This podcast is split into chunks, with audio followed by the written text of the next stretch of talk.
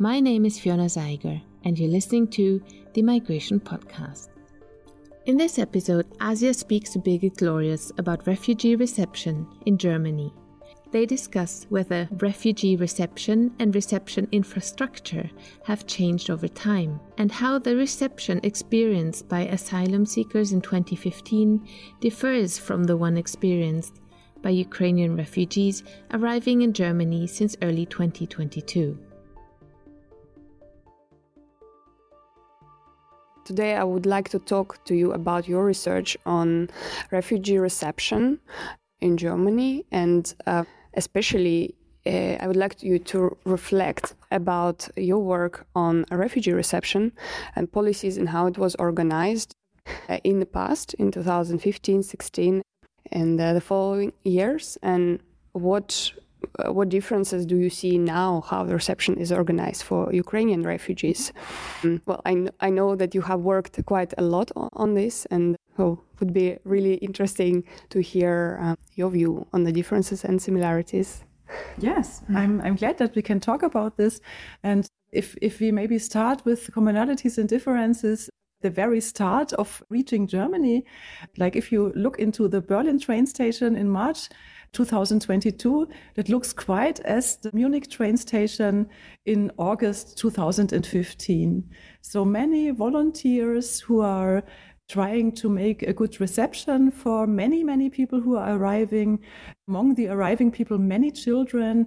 And in the first days, also a commonality, the absence of official authorities. So rather the, the, the volunteers, also like individual volunteers, but also N G Os that are were taking care for those people who were arriving and just trying to give them first aid, food, some, some clothes, blankets, medical assistance, trauma assistance, a first screening of their needs. So this was a commonality. Then, of course, the differences already start. The Syrians who came maybe in August two thousand fifteen at Munich train station after this warm reception by civil society, they were brought in a bus to a first reception situation, like a big hall or, or big building, where they then entered the registration process, identification process, fingerprinting, and were then reorganized and um, sent to, to, to different secondary reception places where they then had to wait that their asylum procedure started. And as we know now, when, when we look back, that this sometimes meant that people had to move many, many times. So a lot of uncertainty in the process and also a lot of waiting, while the Ukrainians were, a large majority of them were taken in by German host families and were thus able to immediately have privacy, have first orientation. They had the the security by the implementation of the Temporary Protection Directive, that they don't have to enter the asylum procedure, but can really stay at that place which they have chosen and just try to start a new life there. Yeah, so this difference between collective accommodations um, is really one of the biggest uh, Yeah, biggest differences that we can see. And what about the, let's say, rights that people had back then uh, mm-hmm. and people from Ukraine that uh, they have now due to this Temporary Protection Directive? Yes, I think that's also a really big difference, because people who fall under the Temporary Protection Directive in Germany, and in fact, the Ukrainians are, are the first, uh, this is the first group where this is implemented, have the same rights, in fact, as accepted asylum seekers or people with a refugee status. And in social security and financial terms, they are treated equally as persons, as German residents or other residents or ordinary residents in Germany who need social benefits payment. So that means that they get financial payment, that the, the social authorities pay the rent, plus heating, electricity, and so on. For the apartments, they get a language class. They can enter a free free language classes. They get a consultancy regarding labor market access. And they are also helped with labor market access. And of course, they have labor market access. Whereas the Syrians who came two thousand fifteen had to wait until the asylum status was determined. And if this in the, this ended in refugee status, they then also had all, all those rights for language classes, social protections, social transfer payment, consultancy, and help with labor market access, and so on. But for many, um, this was a lengthy procedure until they arrived at that status. Mm-hmm. How long on average did it take for Syrians to get the status? Well, when they arrived in, in late two thousand fifteen, they had the misfortune that they were like in midst of this large crowd of people who came, and the the authority, the asylum authority, who is uh, processing the asylum claims on an individual basis, which is very time-consuming procedure, was understaffed, under-equipped at that times, so that in fact many people who arrived in September two thousand fifteen had even to wait Uh, for handing in their asylum claim for at least for half a year sometimes. So, and, and we can see that in the statistics. If we look at the German statistics, the the asylum claim statistics, we don't have the peak in two thousand fifteen, but in two thousand sixteen, even though the arrivals were in two thousand fifteen. Mm-hmm. So, so they had to wait until maybe a half a year to, to be able to hand in the asylum claim. And then it's depended very much on their country, their, their country of origin. In the case of Syrians, there was th- then some kind of quick procedure uh, because it was then clear that they were war refugees and would probably receive a refugee status.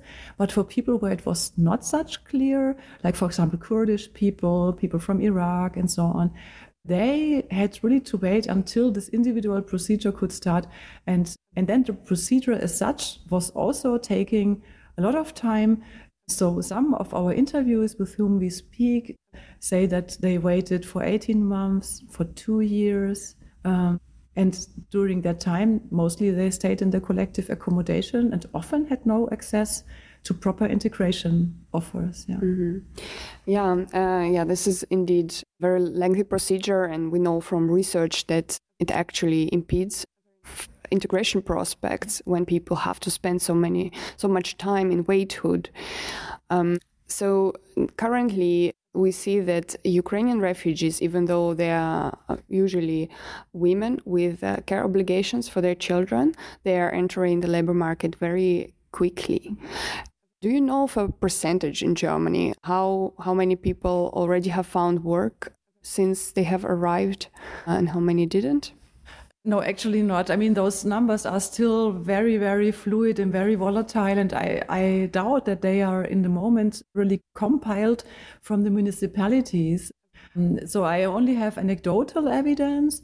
I know that Ukrainians sometimes still have their employments from Ukraine. I mean, we had we have two years of pandemic behind us, so many people worked remotely, and they are continuing to work remotely, which uh, poses the problem that the income they gain from this work is not uh, enough to to make a living in Germany, because the Ukrainian income is much it's much less. And then we have people who who quickly entered a training for rather low-skilled jobs where they don't need so much language proficiency in German, like, for example, in the tourism or the gastronomic sector. We also have academics who already um, are on their way to be integrated in the labor market. And I think all those uh, employments where language proficiency is not on the top, like, for example, in areas where English is used, computer science, software firms, and so on. So there are, there are quite good opportunities. On the other hand, and this is also a barrier which we realize, which is quite the same as for Syrians, for example, is that in Germany, for entering a qualified position and also being paid as a qualified employee, if you need first your professional certificates to be accepted, and this again can be a quite lengthy procedure. Yeah. Yeah, yeah. Thank you for bringing this uh, to light. Indeed, recognition of qualifications has been a problem in two thousand sixteen and even before, actually, yeah. and uh, also nowadays. So I wanted to ask you also about the gender difference, let's say, uh, on a general population that have been arriving in two thousand fifteen and sixteen and people from Ukraine that arrive now. So I think it is pretty obvious that back then it was mainly men who were arriving, and then they were bringing in uh, families through the family reunification process. And then here we have mainly women, because obviously men are not supposed to leave Ukraine. So do you think the gender dynamic adds to, let's say, differences in the reception uh, on top of the, let's say, status differences? Mm.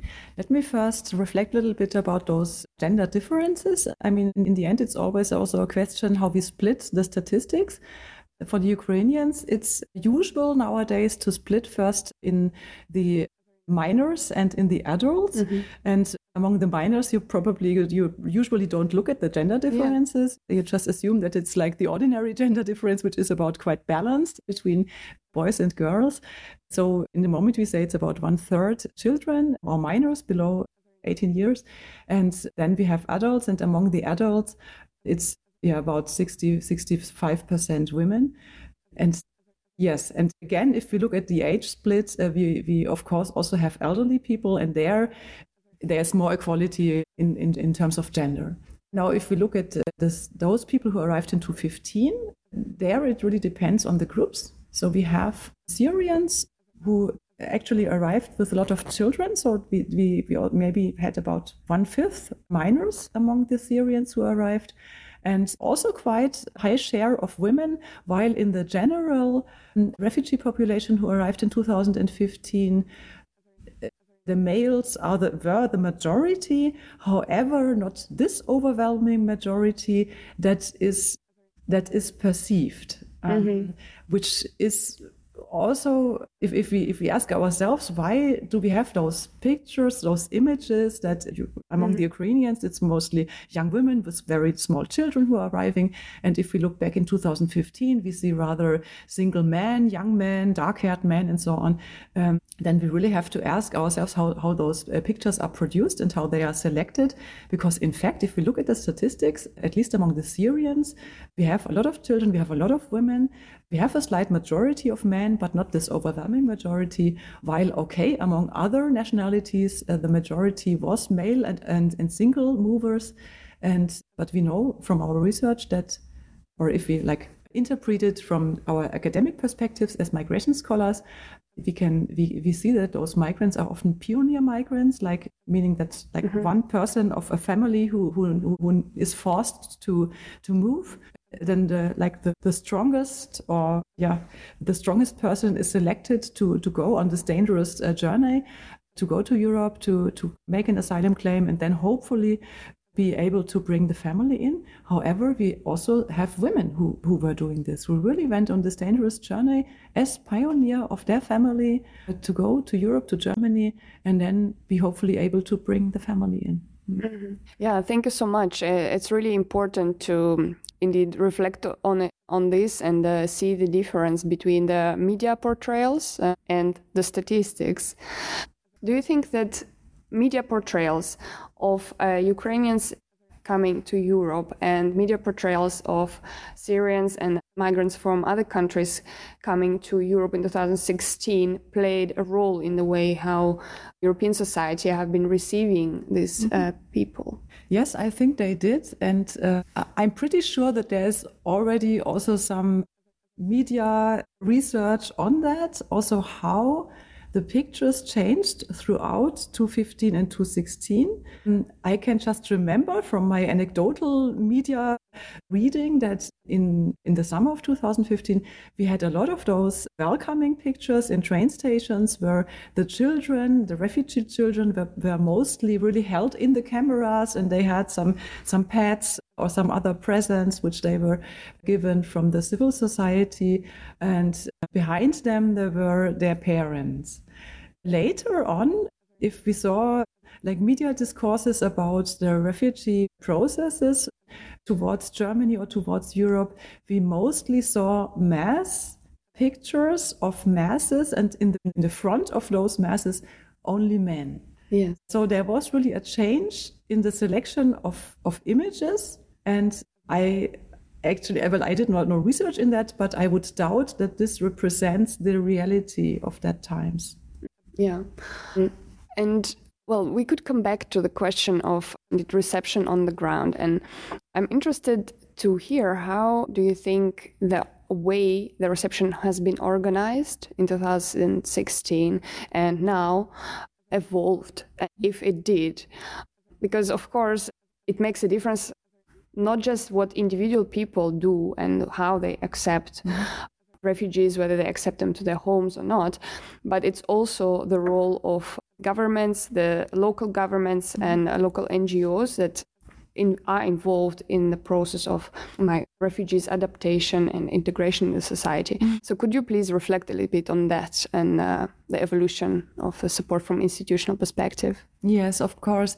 I mean, much of that support and of those differences are actually due to those different political frameworks that, that are imposed on those different, on those two groups. Like, as we already discussed, that the refugees from two thousand fifteen, as they entered the asylum procedure, they were obliged to, in Germany, to move to the first reception institutions first. And that means mass accommodation, and that means in the second step, to be redistributed throughout Germany without having a say where to go.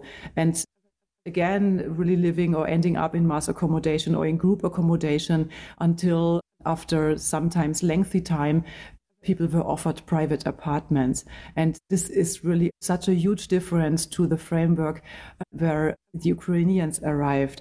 I mean, in two thousand fifteen, it would just have not been possible that private families could have offered their apartments or a room in their house for Syrians. So because it was not allowed by law. It's not allowed by law. They have to uh, to to go into this mass reception or into the first first reception facility for a certain time to to make sure that the asylum claim is processed and that all the other steps are done, which is the security check, a health check, and an identification.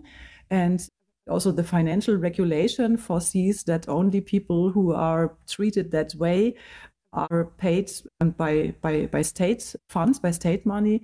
Um, and if families, I mean, some, for example, some refugees had relatives in Germany. So if those relatives said, I, I would like to house this person, also during the asylum procedure, after a while, when, when this could become possible, usually then this host had to make sure that he or she really steps in for all financial issues, like also medical issues and so on. And so this is really totally different to the situation today, where the Ukrainians might move in with the host family, but the host family does not have to pay anything. So they like they are supported by the ordinary social protection and social transfer system. So they have access to health care, they have access to, to social transfer payment and so on. So that makes definitely a big difference um, in yeah in, in the first reception. And um, like yeah after that, the next steps are also shaped in quite different directions. Do you think there has been some institutional learning uh, on the basis of the experiences that um, institutions had with Syrian refugee inflows that played out a role uh, now? Um, yes, I mean, of course, there was institutional learning. Uh, like two thousand fifteen, or actually this already started in two thousand fourteen, that the numbers really went up quite quickly. In Germany, in the end of two thousand fourteen, there were many municipalities already complaining that they had no more group accommodations and started to to to install gyms or beds mm-hmm. and gyms for for hosting asylum-seeking people, um, and then started to to look for for housing for refugees, and also started to build uh, yeah rebuild reshape their reception and integration infrastructures. For example, if we if we think about a county, like a rural region, which in Germany may maybe does not have such a high share of migrants, that means that there is not so much a perception that you need um, professional capacities for dealing with migrant issues or with integration issues. And those counties until today really, like from starting from two thousand fifteen, really installed integration authorities, uh, trained people in integration issues or in migration law, or in all issues regarding labor market access or language learning, or how to really also assist schools or kindergartens to install language learning classes and so on. So these capacities and the awareness that you need that, this has been really built up since two thousand fifteen, and this is quite helpful today. Also, the cooperation with civil society, there was quite a lot of learning how that first that that civil society is very important, and second that you need a good means of communication to really yeah, implement effective cooperation between civil society and, and, and official authorities. And this learning is very helpful today. Unfortunately, some of those learnings uh, during the last years have been lost because some of those structures that have been built were based on temporary funding, and this temporary funding unfortunately ended during the last three years.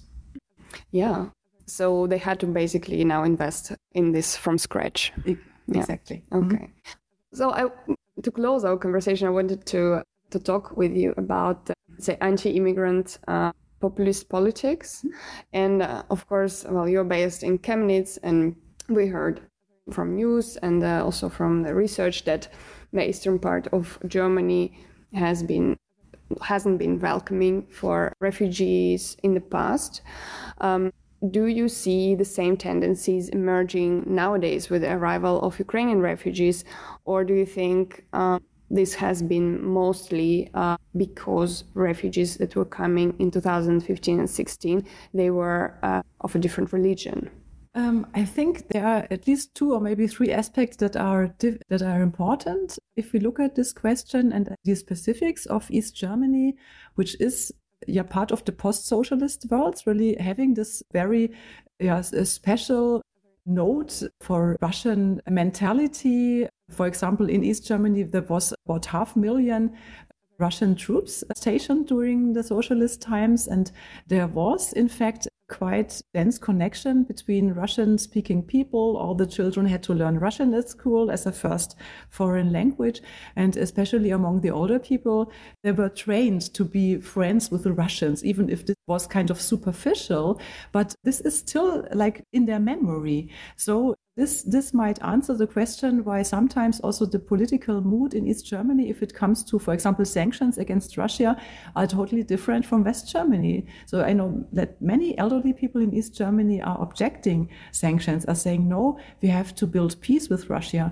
It's an important partner. We have to find ways how, how, to, how to, to, to be inclusive and integrative with, and have a good relationship and so on. And sanctions are not helping us. So this this is really embedded in, in this past, which is quite quite difficult to understand because, of course, there was also oppression by by by the by the socialist system. Um, so this is one aspect that needs to be taken into account. And on the other hand, we have those. Yeah, structural racism, which is also everyday racism, which just yeah comes out stronger in East Germany.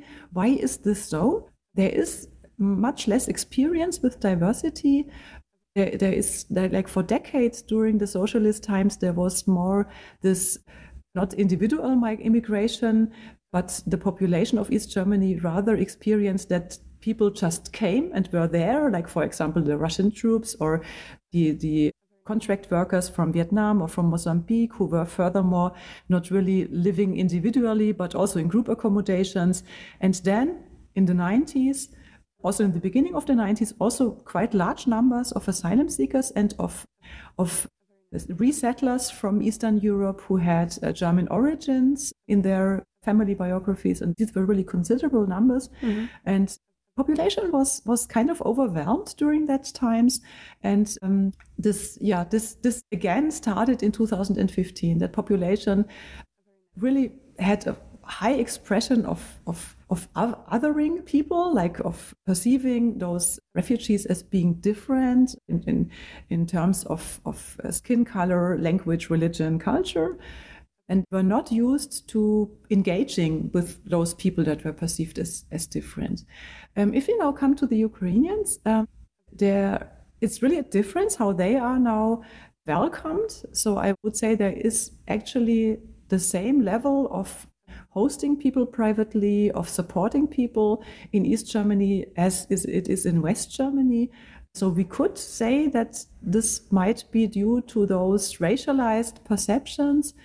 But I would also say that there was learning in East Germany. And what, what I also want to stress is that we should not have this black-white thinking also in terms of public attitudes, because in fact in East Germany, even though there might be a high proportion of population who is rather anti-immigrant or very conservative, we do have very, very active and strong civil society who is really, who became even stronger during the last years and are really trying to do their best to integrate newcomers, but also to fight racism and to to build peace in the public. Mm-hmm. It was really interesting uh, talking to you, uh, very insightful. So thank you so much for your time. Thank you. Birgit Glorius is Professor of Human Geography with a focus on European Migration Studies at Chemnitz University of Technology.